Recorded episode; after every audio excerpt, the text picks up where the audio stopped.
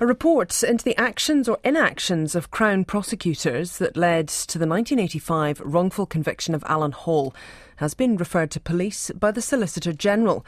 The Supreme Court overturned the conviction in June after Hall spent nearly two decades in jail for the murder of Arthur Easton. The report by Nicolette Levy KC has not been released but has been seen by the whole family. In a statement, they say it's grueling to see some of the details regarding what is alleged to have occurred. But they're comforted that the truth is finally starting to emerge. With us now, University of Auckland law professor Mark Henaghan. Uh, kia ora, Mark. Thank you for being with us today. Just remind us, what was it that Nicolette Levy KC was tasked with looking into? I think what she was looking into, uh, Susie, was is a lovely statement that sort of sums it all up in the Supreme Court judgment. They said that this case seriously departed from the accepted standards, and it was either a matter of extreme incompetence, which the Crown said it could have been, or of a deliberate and wrongful strategy to secure conviction, which in other words is a is a stitch up. So I think they're looking at why did, for example, crucial evidence not be released to the defence? Uh, why did they question him for 23 hours with not having a lawyer present and that being admitted?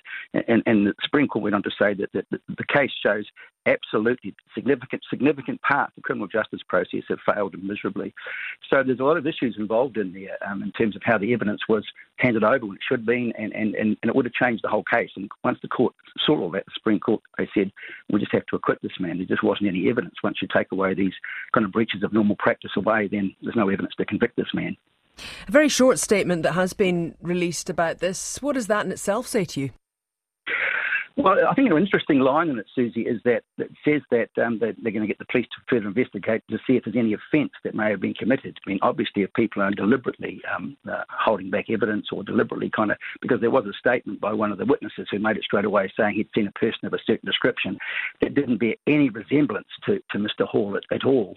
And that was kind of phased out of the written statement that went into court, and it, the person wasn't there in court, so the statement with a, a, crucial thing being left out. Now, was that done deliberately? That's that's quite quite a, a serious matter if someone does that in a court process.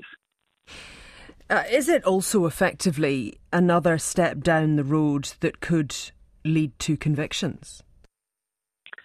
Convictions for, for, for the people who were involved in the case. It, it yeah. possibly could, yes, absolutely. I mean, obviously, um, that's why I think they're holding it back. Um, the statement says they want the police to look into this into this further.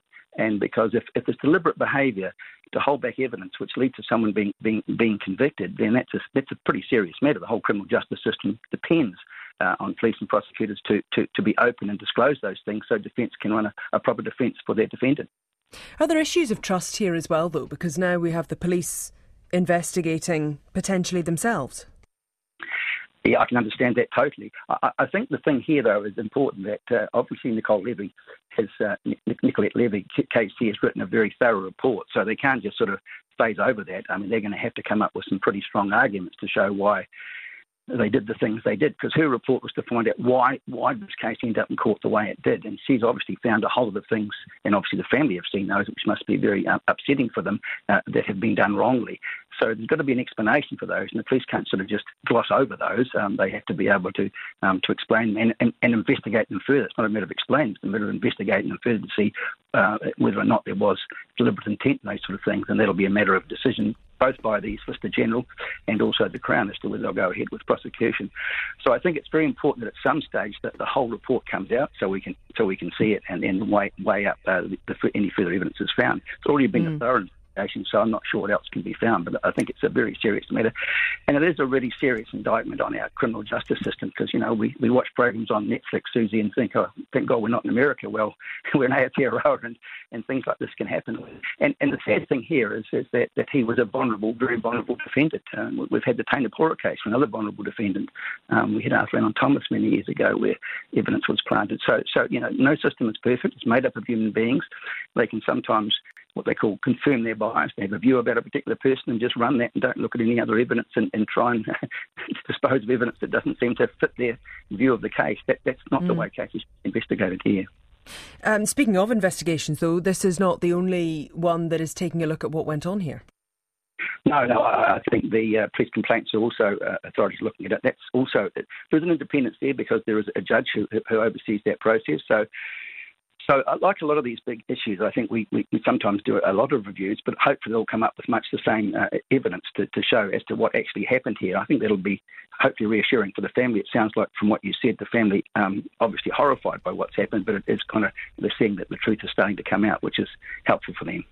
Yeah, uh, and of course, this is the thing, isn't it? That uh, you know the family at the centre of all of this. Um, what is the situation that this report today may have on any compensation payment?